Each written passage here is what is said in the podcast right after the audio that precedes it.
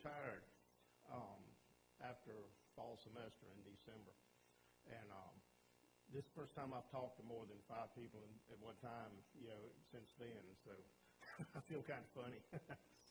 Anyway, as you see on the title slide there, that our topic today is God's ever-present protection.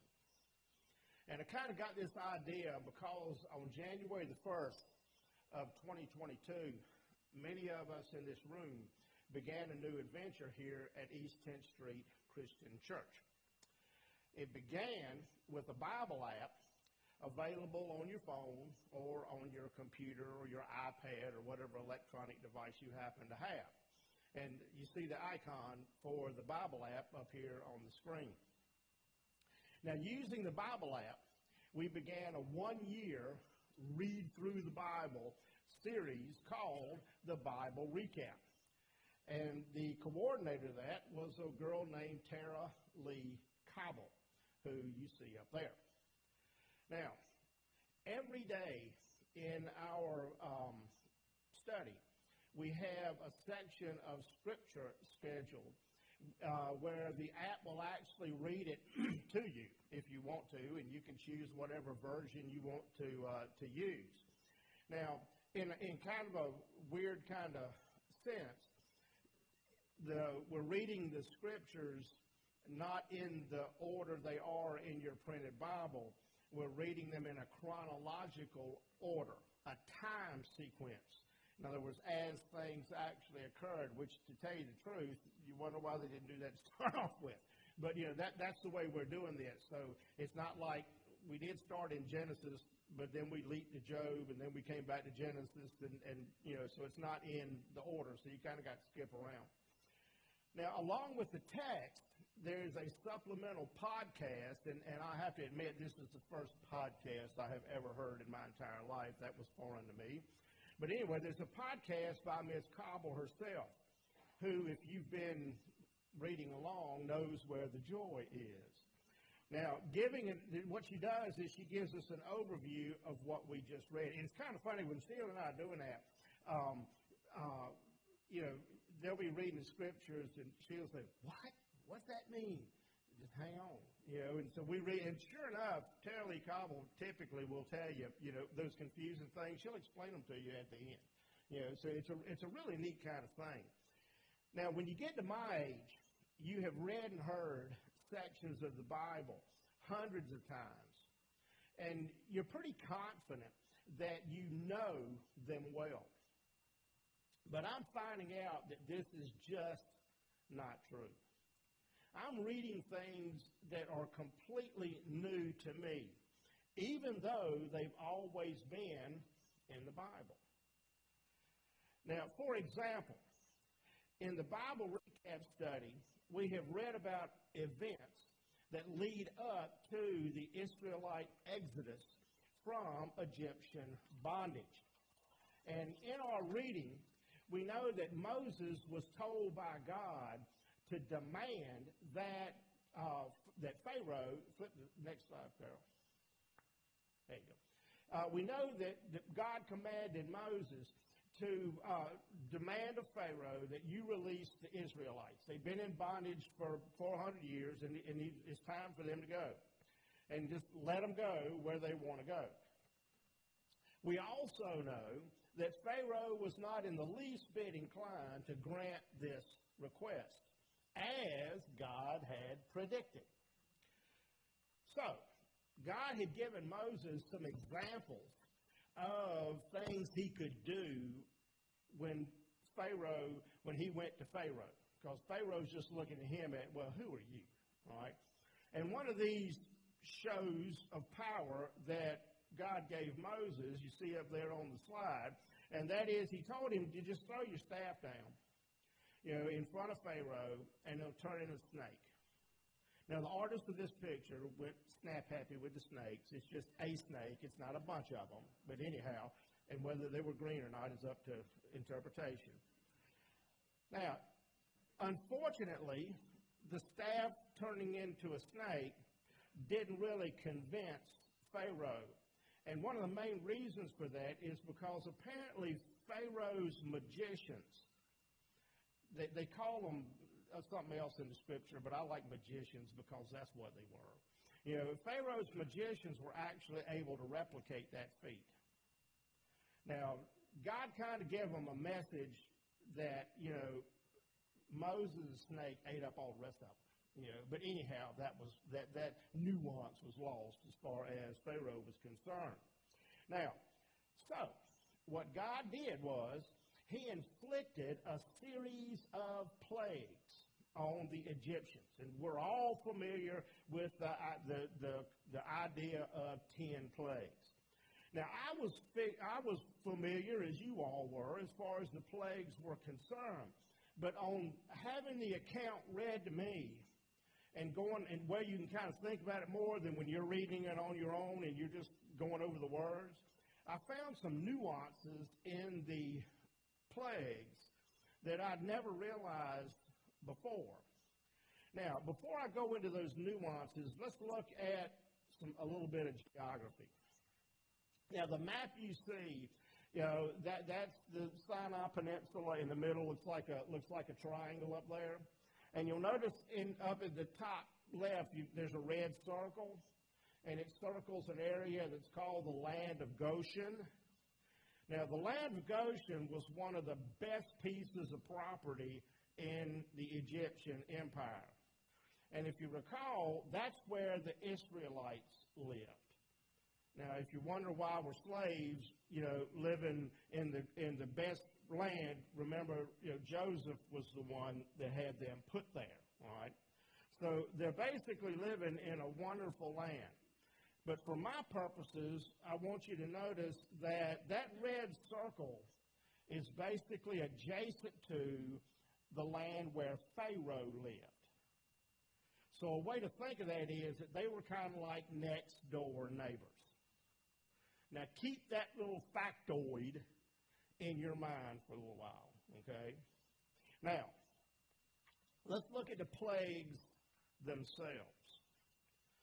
Now, the first 2 plagues, and I know that's really small. You can never tell when you're doing this on a laptop what it's going to look like on the screen. But anyhow, those 2 micro dots up there are illustrating the first 2 plagues.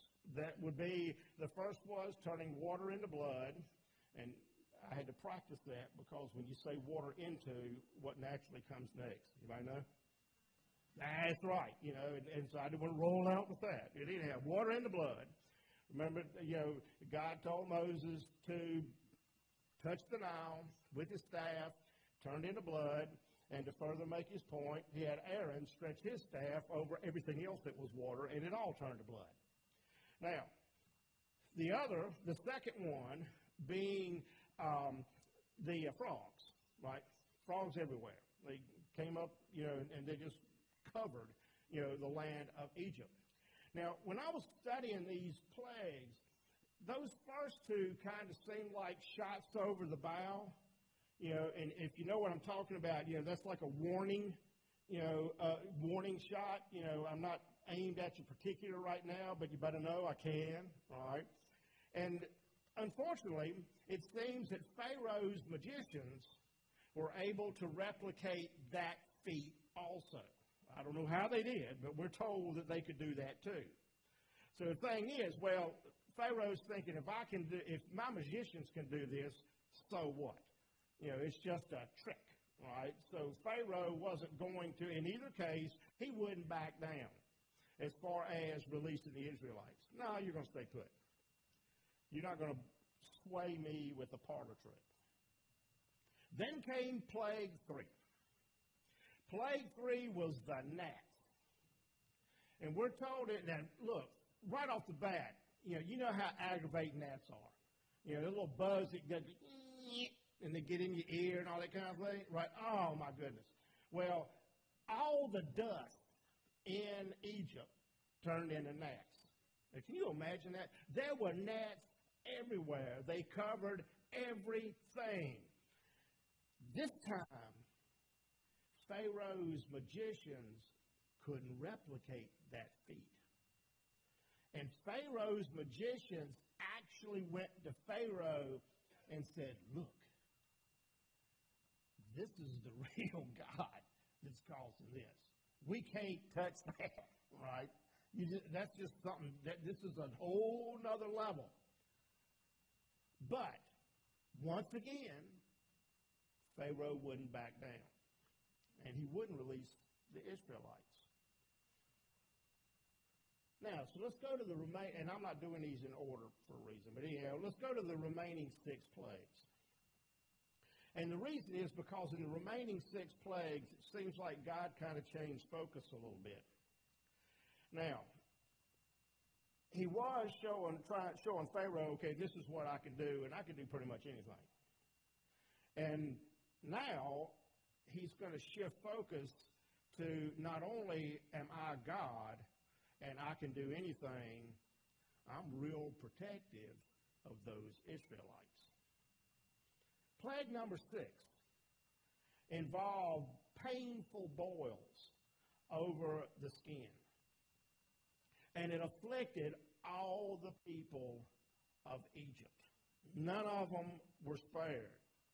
Plague number 8 was the locust. Now, plague number 8 follows the hail. I'll talk about the hail in a minute. The hail just about decimated everything green. There was a little bit left. Well, the locust ate whatever was left that was green, the locust took care of. Now, in these two plagues, we're not told specifically in Scripture that the Israelites didn't have boils and they didn't have locusts. We're just not told. Now, it stands to reason that they didn't, but we're just not told, okay? Now, but with plague 4, 5, 7, 9, and 10, it's different because God, we're specifically told some things in this. Plague 4 was the flies. Plague 5 was the livestock death. Plague 7 was a ferocious hailstorm. Plague 9 was darkness, and plague 10 was the death of the firstborns and the firstborn livestock. Now, in these remaining 6 plagues, we are specifically told in Scripture that God is going to treat the Israelites differently. With the fly plague, flies were everywhere. Think gnats are bad. You know, flies were everywhere. We're told the ground black, you know, with all these things. You know, so the flies are everywhere. And we're told specifically in Exodus chapter 8, verse 22, but on that day I will deal differently with the land of Goshen, where my people live. No swarms of flies will be there, so that you will know that I, the Lord, am in this land. So this time we know they didn't have flies, which is a miraculous thing because, you know, flies get everywhere. Now with plague 5, which are the sick and dying livestock, we are specifically told in Exodus chapter 9, verse 4, but the Lord will make a what? Distinction between the livestock of Israel and that of Egypt, so that no animals belonging to the Israelites will what? Will die. So this is specifically going to happen to the Egyptians. And God's trying to tell them, look, you know, yeah, I can do anything, and I can do it wherever I want to. Now with plague 9, the darkness, this is really bizarre. Now, we read in Exodus chapter 10, verses 22 and 23. So Moses stretched out his hand toward the sky, and total darkness covered all Egypt for 3 days.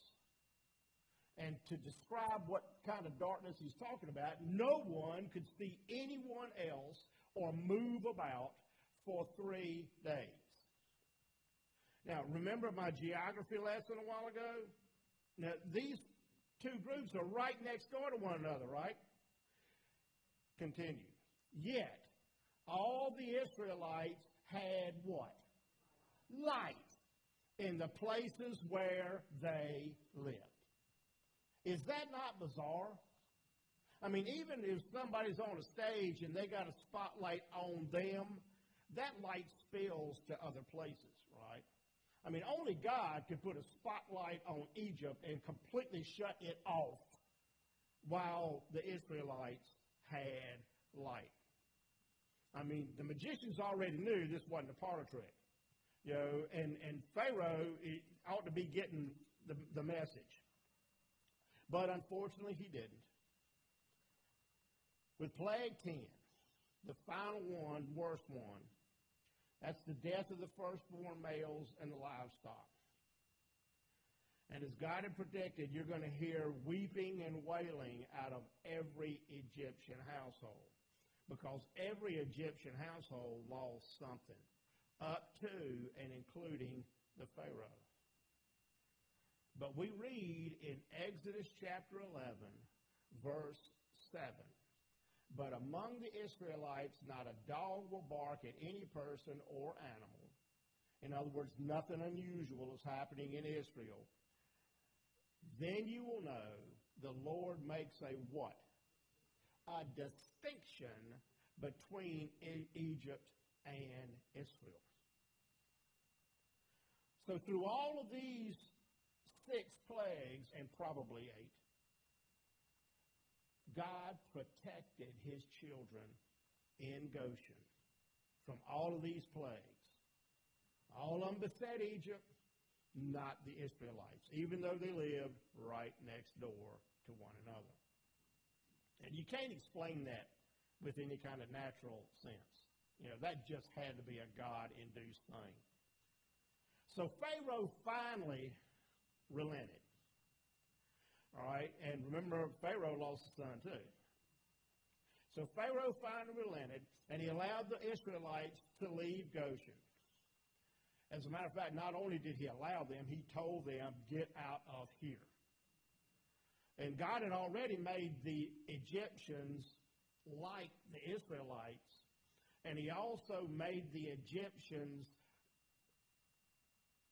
their mindset in such a way that anything the Israelites asked of them, they would give them. And so they asked for all this stuff, and they gave them all this gold, silver, and all this kind of stuff. So when the Egyptians, when the Israelites left, you know, they left not only what they had over there in Goshen, they left with pretty much whatever Egypt had also. You know, and all of that, of course, was God-induced. You know, so the Israelites, with most of Egypt's stuff, left. But God had other chores ahead of him. He wasn't done yet. As we know, and you see in the picture up here with a good old Charlton Heston there being Moses, the Israelites escaped Egypt, but then they ran smack dab into the barrier called the Red Sea. Now, we know God promptly separated the Red Sea, and the Israelites covered on dry ground. Well, unbeknownst to them at the time, Pharaoh had decided that, you know, this wasn't such a good idea to let all this workforce go. You know, and so therefore Pharaoh changed his mind. So he sent his army to go haul those Israelites back to Egypt. You know, he wanted to redo, all right? Well, as you see in the picture there, while the Israelites crossed on the dry ground, Pharaoh's army followed them. And about the time the whole army got in the dry ground, God decided to let the Red Sea reclaim its ground. And, of course, the Red Sea came flying in with the entire Egyptian army, you know, just going to, they all drowned. They all drowned. So the chase was over as far as the Israelites were concerned. Now, the Bible is, this is just some specifics from the Old Testament, but the Bible is riddled with examples of God protecting his people. Right now in our Bible recap journey, we are in the book of Leviticus. Now, Leviticus is a book that's just absolutely full of rules. It's tiresome. I mean, I'm going to be honest with you. Tara Lee even tells us it's tiresome. You know, but the thing is, those rules and regulations, if you think about them, they seem kind of bizarre, but those rules and regulations were basically designed to protect the Israelites against outside influences, against internal problems, neighbor kind of things, and a host of diseases. You know, and if you look, like my wife's a nurse, you know, and she looks at these things and, well, that made sense. You know, I mean, they didn't have refrigeration, you know, so they'd say, okay, you shouldn't eat this stuff after X number of days and all that kind of, and it all makes sense. You know, it was all protection. It seemed onerous, but it was all protection for the people's relationship with God, the people's relationship with each other, and for the people's relationship with potential diseases that are present in that particular day. Now, this protection kind of goes further. For example, in the historical books, as far as the Old Testament, they're the ones up there circled in red.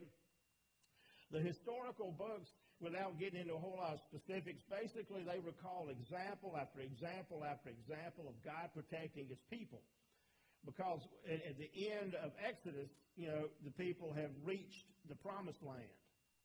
You know, and Moses couldn't go for reasons that are explained, but anyhow, they were getting ready to go to the promised land. Well, the promised land was not an empty lot. The promised land was full of people, you know, different nationalities that had been there for a long time. Now, they were despicable as far as acts are concerned, which is why, you know, God was going to give it to the Israelites, but they had to be removed. You know, Israelites had to push them out. I mean, if you think about it, if somebody were to knock on your door and say, I want you to leave because I'm going to take your house, that wouldn't go over well, all right? And so you can imagine these people weren't just going to walk out, but God was with them every step of the way. You know, he gave them victory after victory after victory over these people that were usually way more powerful than they did, had way more people than they did, but Israel had God, and God plus one is a majority. So this is all through those books in red, you know, this is explained how this stuff happens. And most of the rest of the Old Testament, you know, the remaining books, basically what they do is they trace the Israelites' journeys, you know, and the Israelites had a habit of sinning, and then they got into trouble, and then they begged God to help. God would tend to punish them, then he would forgive them, and then they'd be happy, and then they what again? Sin again, all right? And basically the rest of the Old Testament is that little, it's like a, that cycle's like a hula hoop. And it's like that hula hoop is just rolling over and over and over and over again. You know, and they just keep on doing it, and they keep, the same thing keeps happening all the way until we reach the end of the Old Testament. Now, at the end of the Old Testament, there's literally a 400-year silence as far as God's concerned. Now, that's not to say that the Israelites were frozen in animation, you know, for 400 years, right? They went ahead and they had things that were happening and they grew and all this kind of thing, but they just didn't hear directly God 400. Now, which gets us to the New Testament. And after that 400-year silence, then the first part of the New Testament are the Gospels, right? And the Gospels are four different records of the life of who? Exactly. Jesus Christ, who was the ultimate protection. If you remember, and if you're going through the Bible study, the Israelites, basically, they didn't get forgiven from their sins. They just got them put off. You know, they just delayed, year after year after year after year. On the Day of Atonement, they just put them off. You know, atonement means to cover. Right? So their sins were covered up. You know, but with Jesus, all that was going to end. Jesus' death on the cross makes forgiveness for his children possible. At any time, not just on a Day of Atonement, today, right now, if you've got something on your heart that is weighing on you, if you sincerely, or if you're a child of God and you sincerely ask forgiveness, you can get it, which is way different than the deal the Israelites had. That's why I say that's the ultimate protection. And then He paid the price for all of our sins. He covered them all, past, present, future. That was a one-time deal that covered all of our sins. And then 3 days after the death, Jesus did what? Rose from the grave, right? Now, He'd already dealt with our sins, right? But by rising from the grave, He showed that there is a life after death. And we know in Scripture that if we're children of God, that life is going not be another life as a human. You know, I mean, who wants to go on that merry-go-round again? You know, this is a better deal than we can't even imagine how great that particular deal is. But, you know, another thing about Jesus is that the Israelites actually had God, you know, that was close by, right? When they were wandering around, God was with them, all right? Well, we have Jesus. And Jesus is involved in our daily lives just like God was involved in the Israelites. Now, I know He's just a split of the Godhead, but let's just not worry about that because nobody understands it. I don't care who tells you, all right? But we have Jesus in our daily lives. Everyone in this room, everyone within the sound of my voice, everyone, period, can look back at their own personal history. And they may not accept this, they may not admit it, but there are times in your life when you know that Jesus has had a hand in your life. All you got to do is look back. There are times in your life where you were in a situation that you just couldn't see your way out of it. And you just thought, I can't get through this. And really by yourself, it's impossible to. But Jesus was with you. Jesus and you can deal with any problem and can get through anything. Now, with that being said, let's look at an application of what we've heard today. Now, as far as our application is concerned, during any quiet moment that you have, I want you to think of a time when you knew that Jesus had a hand in your life. There was no doubt. And for Christians who are willing to admit that they are a follower of Jesus, we see the hand of Jesus in our life, and we know who it was that was there with us. Even non-Christians, when they become Christians and understand that Jesus is involved in our daily life, they can look back and see that too. So when you think of a place, offer a prayer of thanks that Jesus cares. You know, that's a big difference between like pagan nations as described in the Bible or in history. You know, their gods were capricious. You know, I mean, they could, you know, wipe out crops according to the people that believed in these things. You know, if you didn't sacrifice your newborn to Molech, you know, then that God would get kicked off at you. They were no better than people.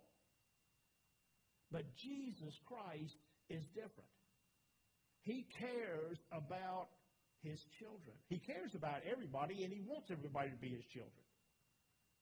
But give Him thanks for that. And let me give you a next step. Now, our next step is this. From Monday, tomorrow, February 21st, through Saturday, February 26th, for everybody that signed up for the texting service, you're going to get a text. I hope. If you don't, call the church office and ask for Jason. Now, the text is going to state the following.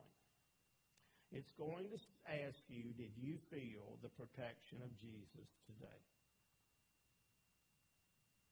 Now, the thing is, now that you know it's coming, throughout the day, you might want to keep an eye out for God making some protection against you, right? And when you, I put it 6 o'clock. That gives you some day. You know, this 8 o'clock in the morning crap. You know, when I retired, I said, I don't ever want to live behind an alarm clock anymore. I have not done that subsequently. So anyway, there's only 1 8 in a day, but whatever. So you're going to get it at 6, which means pretty much everybody's up by then. Even Sheila's up by then. But anyhow, all right, now, did you feel the protection? All right, if you do and you're looking for it, you're going to find it, all right? Then silently thank Jesus for protecting you from whatever it was. And, you know, it'll kind of, if you get in a habit of looking for Jesus in your life, you're going to find him. You're going to find him. We just get so egotistical that we just think everything happens because of our great intellect or our choices or this kind of thing. Nah. Jesus is at work in our lives. Let's pray. Our Heavenly Father, thank you so much for loving us. And thank you, Father, for sending Jesus to save us from our sins, to prove that there's a life after our physical death with you in heaven. We thank you, Father, for all things that you do for us. We thank you for protecting us because the Lord knows we need protection. We need protection from ourselves, and you provide that. And I know, Father, that I don't, and probably most don't, think to look to you when things happen to get us out of situations. It's not to say we're not going to have pain and this kind of thing, but we know that you're there with us. And we know that you're going to protect us because you've proven time and time again that that's what you do. Help us, Father, to recognize that you are in our lives. And the fact that you're in our lives comes from the fact that we accept you as Lord and Savior, and that we have been baptized into your forgiveness.